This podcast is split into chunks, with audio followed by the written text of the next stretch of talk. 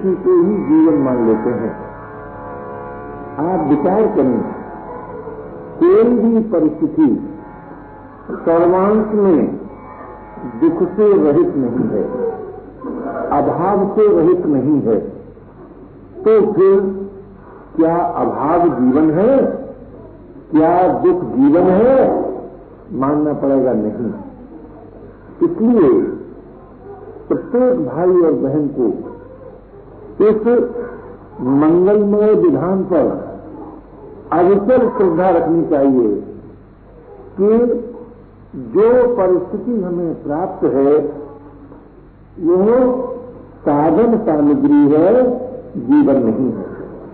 आप कहेंगे कि भला, ये बात कोई दुखी प्राणी मान सकेगा? बात ठीक है।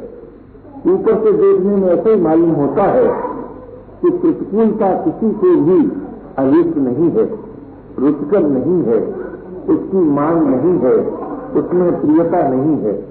परंतु क्या आप ये बता सकेंगे कि कोई भी परिस्थिति ऐसी है कि जो दुख से रहित हो, नहीं है? जब प्रत्येक परिस्थिति में दुख है, अंतर केवल इतना हुआ कि कहीं आप अधिक दुख पाते हैं कहीं कम दुख पाते हैं। अथवा यूँ कहो कि कुछ लोग अधिक सुखी हैं और कुछ लोग अधिक दुखी हैं।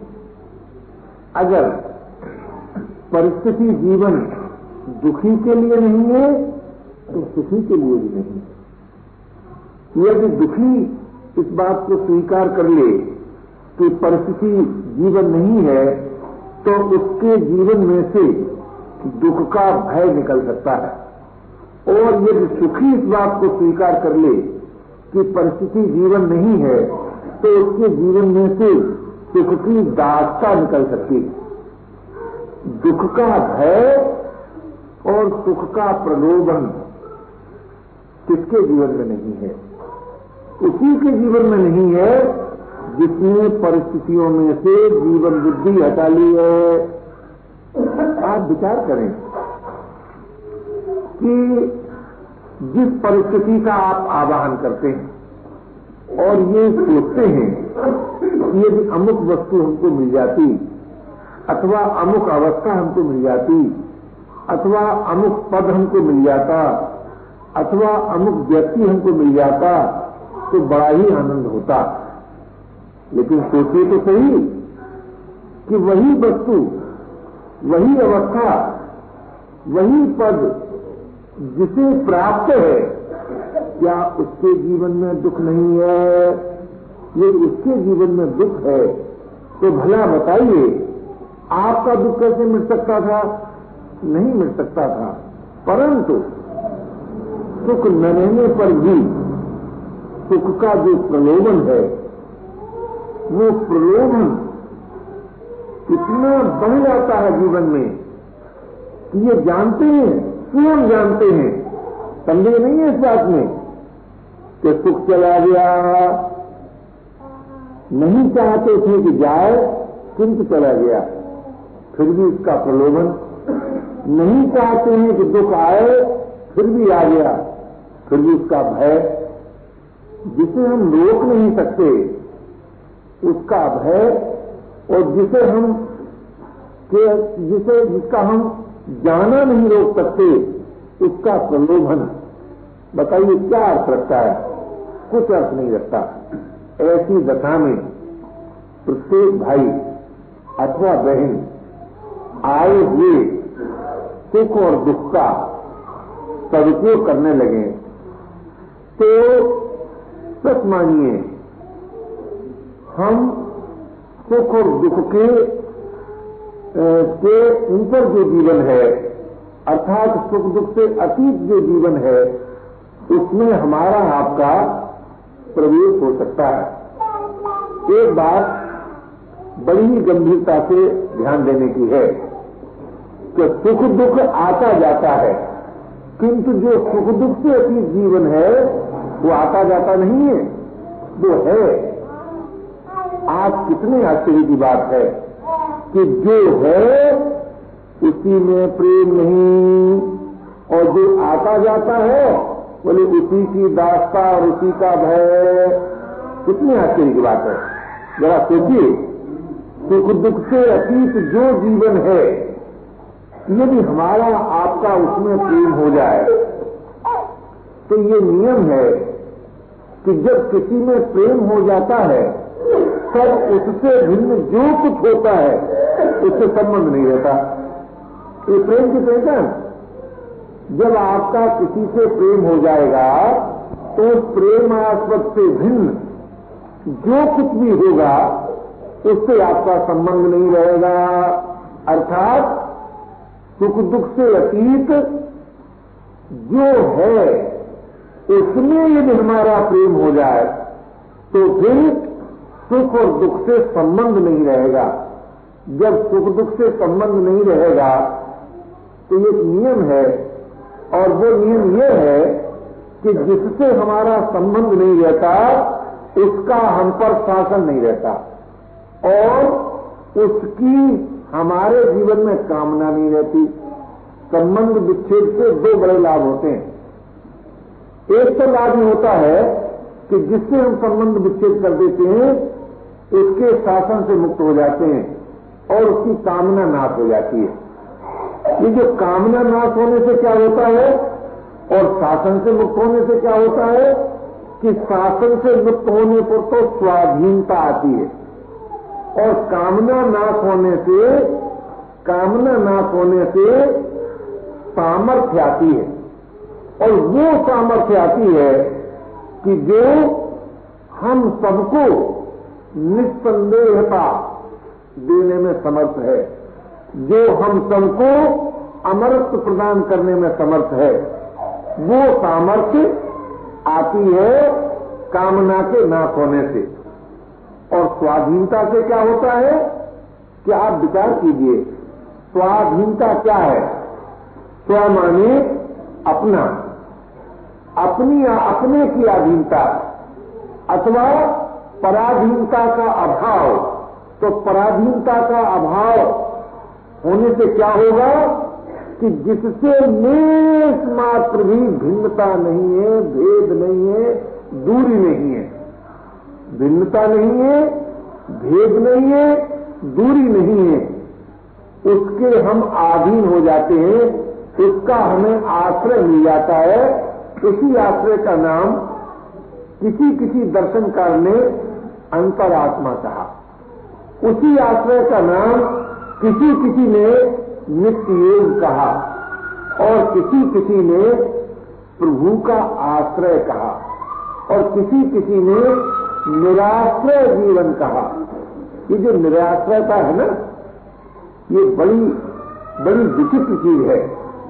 ये ऐसी विचित्र चीज़ है कि जो प्राणी बाह्य वस्तुओं से निराश्रय हो जाता है।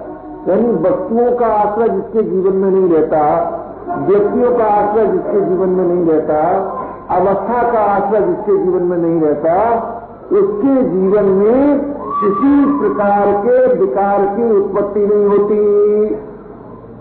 और उसी का नाम है राग रहित होना। राग रहित होना कोई अभ्यास नहीं है। ध्यान दीजिए। राग रहित होना कोई अभ्यास नहीं है। राग रहित होना है पराश्रय का त्याग। पराश्रय का त्याग। परमाने जो अपने से भिन्न हो, जिसमें आप किसी न किसी प्रकार से भेद कर सकते हो, जिसकी आप, जिससे आपकी दूरी हो, रह सकती हो तो उसके आश्रय का जो त्याग है उसी का नाम है राग रहित होना। इस राग रहित होने से किसी वस्तु का विनाश नहीं होता। तो होता क्या है कि वस्तु की दास्ता नहीं रहती। तो जब वस्तु की दास्ता नहीं रहती, तब वस्तु के सदुपयोग में किसी प्रकार की असुविधा नहीं होती, कठिनाई नहीं होती। आज दशा क्या है? आज ये दशा है कि जो वस्तु प्राप्त है, क्या हम ईमानदारी से उसका संकेत कर पाते हैं? जो सामर्थ्य प्राप्त है, जो योग्यता प्राप्त है, जो पद प्राप्त है, हम उसका ठीक उपयोग नहीं कर पाते और उसका परिणाम क्या होता है? कि प्राप्त का सदुपयोग न करने से समाज में तो आदर नहीं रहता। ये बड़ा भारी सत्य है। आज बहुत से लोग सोचते हैं कि हाय हाय रे, कि हमको आदर नहीं मिलता, हमको प्यार नहीं मिलता। तुम्हें क्यों नहीं मिलता? बहुत से भाई बहन की सोचते हैं, हमारा भाग ही ऐसा है कि हमको कभी आदर मिलता ही नहीं, हमको कभी प्यार मिलता नहीं। पर बात वास्तव में ऐसी नहीं। आदर और प्यार तो हमको इसलिए नहीं मिलता कि हम मिले हुए का सदुपयोग नहीं करते। आप कहें कि हमको तो कोई कुछ प्राप्ति नहीं है प्राप्ति के नाम पर तो केवल शरीर ही प्राप्त है, तब भी कोई चिंता नहीं। क्या हमने बोलने की शक्ति का ईमानदारी से सदुपयोग किया? यदि ईमानदारी से सदुपयोग किया होता तो दो बातें हो जाती। सुनने वाले के अधिकार की रक्षा हो जाती और बोलने का राग मिट जाता, राग। अच्छा आप सोचिए सुनने वाले के अधिकार व्यवस्था से क्या होता? कि श्रोता और वक्ता के बीच में एकता हो जाती। ऐसे ही यदि हमने धन का सदुपयोग किया होता तो धनी और निर्धन के बीच में एकता हो जाती। ऐसे ही यदि हमने योग्यता का सदुपयोग किया होता तो योग्य और अयोग्य के बीच में एकता हो जाती। ऐसे ही यदि हमने बल का सदुपयोग किया होता तो सबल और निर्बल के बीच में एकता हो जाती। और दूसरी बात क्या होती? कि दूसरी बात ये होती कि हम बल के राज से, धन के राज से, तन के राज से बोलने के राज से, सुनने के राज से, समझने के राज से, सोचने के राज से रहित हो जाते। आप जानते राग रहित होते क्या मिलता है? राग रहित होते ही विश्राम मिलता है, विश्राम मिलता है। और जब व्यक्ति और समाज के बीच में एकता हो जाती है, तब क्या मिलता है? कि तब सुंदर समाज का निर्माण होता है। क्या ये आज मानव समाज की आवश्यकता नहीं है? क्या आज मानव समाज को सुंदर समाज की आवश्यकता नहीं है? आप कहेंगे, है। यदि न होती तो आप जानते हैं। सुंदर समाज के निर्माण के लिए ही राष्ट्र की कल्पना हुई। चाहे वो राष्ट्र रानी के पेट से राजा निकाले और चाहे वो राष्ट्र जनता के पेट से प्राइम मिनिस्टर को निकाले। बात एक ही है, राष्ट्र की आवश्यकता हुई, राजा भी एक होता है, प्राइम मिनिस्टर भी एक ही होता है। राजा को भी कुछ लोगों का सहयोग प्राप्त करना पड़ता है। प्राइम मिनिस्टर को भी कुछ लोगों का सहयोग प्राप्त करना पड़ता है। पर होता एक ही है। दो नहीं होते ये बड़ी सुंदर बात है कि एक देश में दो राजा नहीं रह सकते और एक कम्बल पर दस संत रह सकते हैं। बड़ा भारी, बड़ी भारी बात है। तो तात्पर्य क्या? तात्पर्य क्या कि एक कमरे में अनेक मानव रह सकते हैं। और एक देश में दो राजा नहीं रह सकते महाराज। इससे क्या सिद्ध हुआ? इससे सिद्ध हुआ कि जो जो महानता मानव में है, वो पद में नहीं है।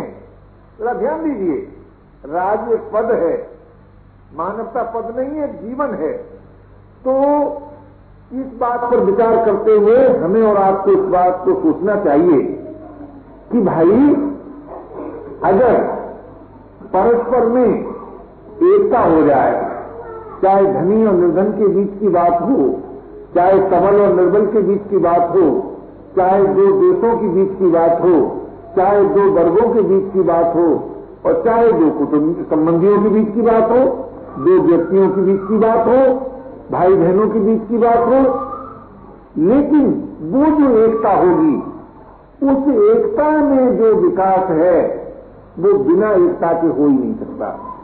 तो लोग सोचते हैं कि हम एकता प्राप्त कर लेंगे, लड़ाई का सामान इकट्ठा करके।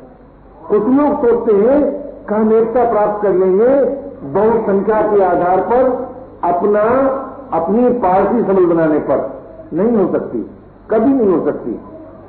क्यों नहीं हो सकती? कि एकता में बाधक क्या है? एकता में बाधक क्या है? मिले हुए का दुरुपयोग। जो हमें और आपको मिला है, मैं आपसे पूछता हूँ। कल्पना करो, हम और आप जो साथी हैं तो क्या आप मुझसे वो चीज़ मांगेंगे जो मेरे पास नहीं है? कभी आप मांग सकते हैं? कदापि नहीं मांग सकते? क्या हमसे वो चीज़ मांग सकते हैं कि जो आपके पास नहीं है? आप नहीं मांग सकते। आप वही मांग सकते हैं जो हमारे पास है। और जो हमारे पास है, वो किसके काम आती है? कि जिसके पास नहीं है? जरा ध्यान दीजिए। चाहे पत्नी के बीच की बात हो? चाहे सहोदर बंधुओं के बीच की बात हो? चाहे दो पड़ोसियों की बात हो? चाहे दो वर्गों की बात हो? जिसके पास जो वस्तु नहीं है तो नहीं वाले के पास नहीं वाले के काम आती है, वो वस्तु के जिसके पास है। इससे क्या सिद्ध हुआ? कि आपके पास जो नहीं है, वो दूसरे से मिलेगा। दूसरे से मिलेगा। लेकिन जो आपके पास है, उसे आप दूसरे को देना चाहते हैं। अगर देना चाहते हैं तो सच मानिए जो आपके पास नहीं है, वो दूसरे के द्वारा अपने आप मिल जाता किंतु आज की दशा क्या है? आज की दशा क्या है? मजदूर चाहता है, काम कम करना पड़े और मिल अधिक जाए।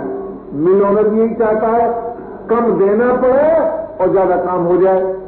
तो ध्यान दीजिए, अजी जो चीज़ आपके पास नहीं है, वो तो आपको दूसरे से ही लेनी पड़ेगी। और जो आप चीज़ आपके पास है, वो दूसरे को ही देनी पड़ेगी। तो आप स्वाधीन किसमें हैं? स्वाधीन इस बात में नहीं है कि जो आपके पास नहीं है, वो दूसरे से मिल जाए। स्वाधीन आप इस बात में हैं कि जो बात जो आपके पास है, वो दूसरे को दे सकें।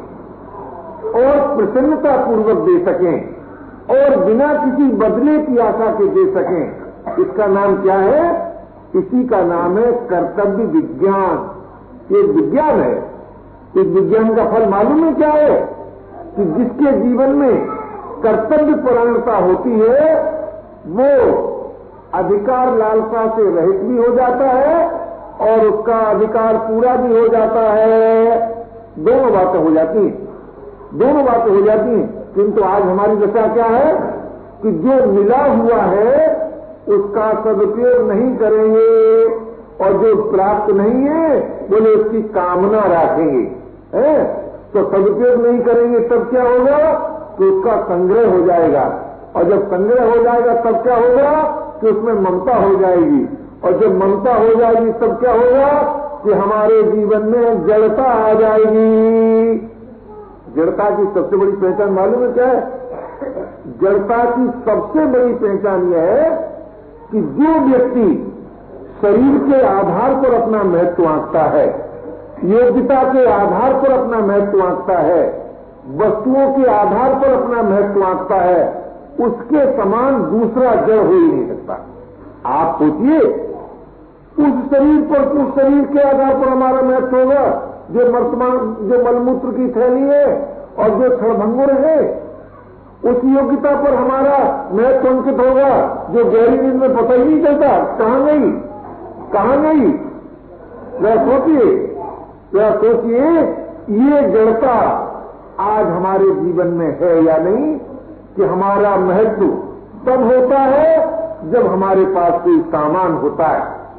इस महत्व के आधार पर ही महाराज, इस महत्व के आधार पर ही चाहे दो देशों का संघर्ष हो, चाहे दो व्यक्तियों का संघर्ष हो, चाहे दो वर्गों का संघर्ष हो, समस्त संघर्ष के मूल में यही जड़ता है महाराज। क्या? कि आप अपना मूल्यांकन करते हैं आप अपना महत्व मानते हैं सामान के आधार पर, सामान के आधार पर।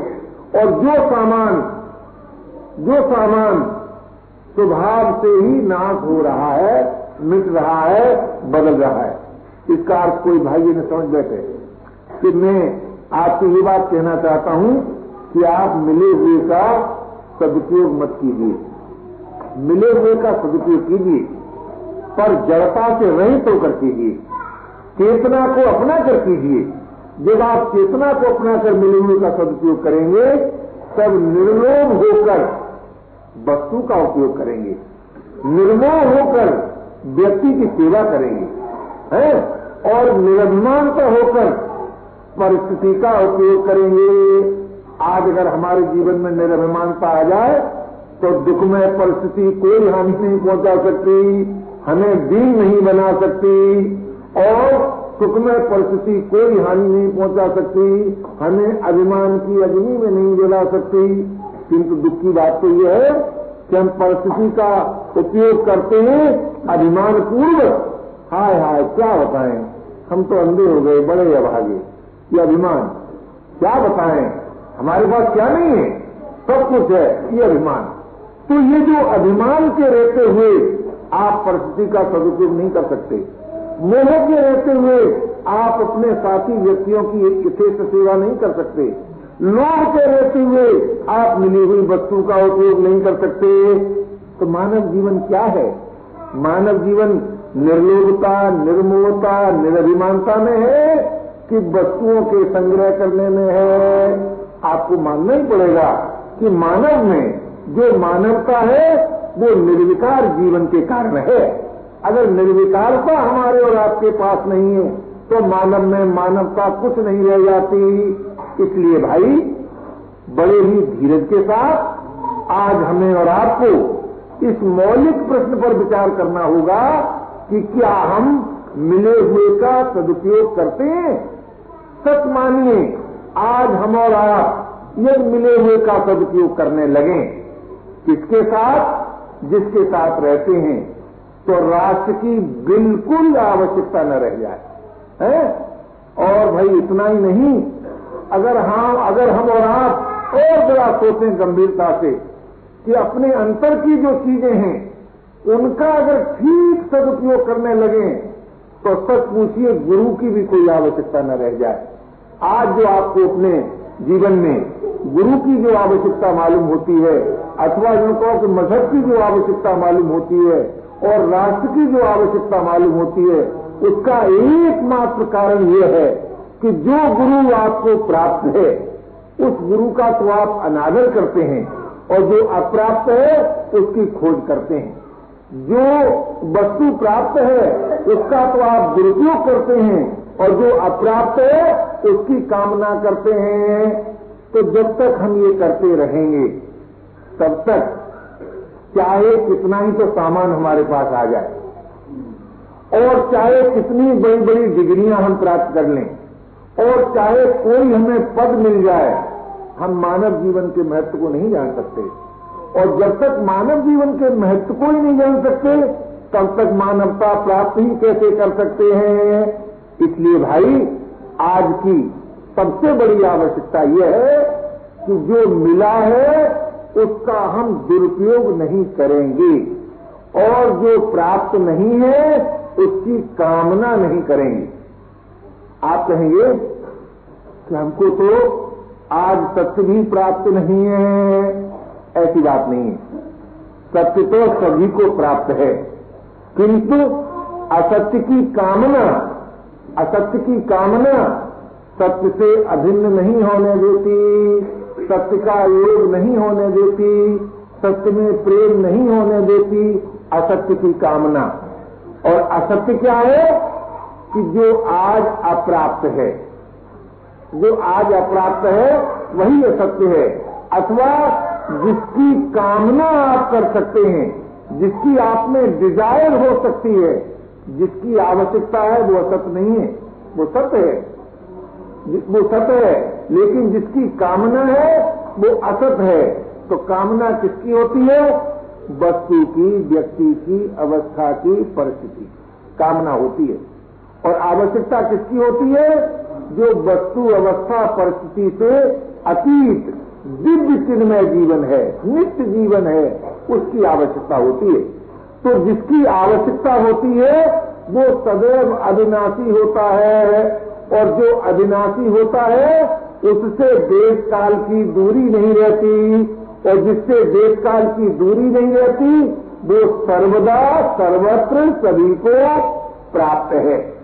तो जो सभी को प्राप्त है, उसी में प्रेम हो, उसी से योग हो, उसी का बोध हो, यह मानव जीवन। ये मानव जीवन है। तो भाई, जो है उसका प्रेम है को रख देता है। जो है उसका प्रेम है को रख देता है। जो है उसका योग शांत और सामर्थ्य प्रदान करता है। जो है उसका बोध अमृत देता है। इस दृष्टि से मानव जीवन का महत्व किसी वस्तु अवस्था परिस्थिति पर निर्भर नहीं है। तो किस पर निर्भर है? साधन युक्त जीवन पर। और साधन युक्त जीवन का पहला पहला सिद्धांत क्या है? मिले हुए का सदुपयोग। तो आज से हम और आप इस बात पर विचार करें कि जो कुछ मिला है, उसका हम दुरुपयोग नहीं करेंगे। अगर आपको सदुपयोग करने का ज्ञान नहीं है, अथवा आप सदुपयोग नहीं कर सकते हैं तो कम से कम दुरुपयोग नहीं करेंगे, यहाँ से साधन आरंभ कर दीजिए। उदाहरण लीजिए, अगर कोई भाई ये कहे कि हमारे लिए प्रिय बोलना बड़ा कठिन हो गया, सत्य बोलना बड़ा कठिन हो गया, दूसरे के साथ सहायता करना बड़ा कठिन हो गया, अगर कोई ऐसा कहे तो हम उससे कहेंगे अच्छा कोई बात नहीं। लेकिन कृपा करके आप असत्य मत बोलिए, कठोर मत बोलिए, है? और दूसरे को हानि मत पहुंचाइए। कोई कहे कि क्या बताएँ, हमारे मन में तो शुद्ध संकल्प ही नहीं होते तो कृपा करके अशुद्ध संकल्प मत कीजिए। तो जब आप मिले हुए का दुरुपयोग नहीं करेंगे, तब कुछ काल के बाद अपने आप मिले हुए का सदुपयोग होने लगेगा। ये बड़े ही महत्व की बात है कि असाधन के त्याग से साधन होने लगता है और जब साधन होने लगता है, तब हम साधन नहीं कर सकते, ये प्रश्न ही नहीं रहता। ये प्रश्न ही नहीं रहता, क्यों? साधन सच पूछिए तो कहते ही उसको है। जो सुतह होने लगे सुतह होने लगे तो उसके होने का उपाय क्या है? कि अपने जाने हुए असाधन का त्याग। तो जीवन का पहला पुरुषार्थ हुआ अपने जाने हुए असाधन का त्याग।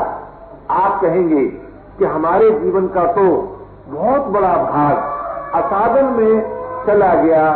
अब हम उसका त्याग क्या करें? तो त्याग का अर्थ है कि जो असाधन हम कर चुके हैं, उसको न करने की रुचि, केवल न करने की रुचि। आप कहें, अगर अकस्मात कहीं कर डाले तो बोले, कोई चिंता की बात नहीं है। न करने की रुचि होने पर जो कुछ कर डालता है प्राणी, उसके करने से दुखी होता है विदित होता है, वेदना होती है।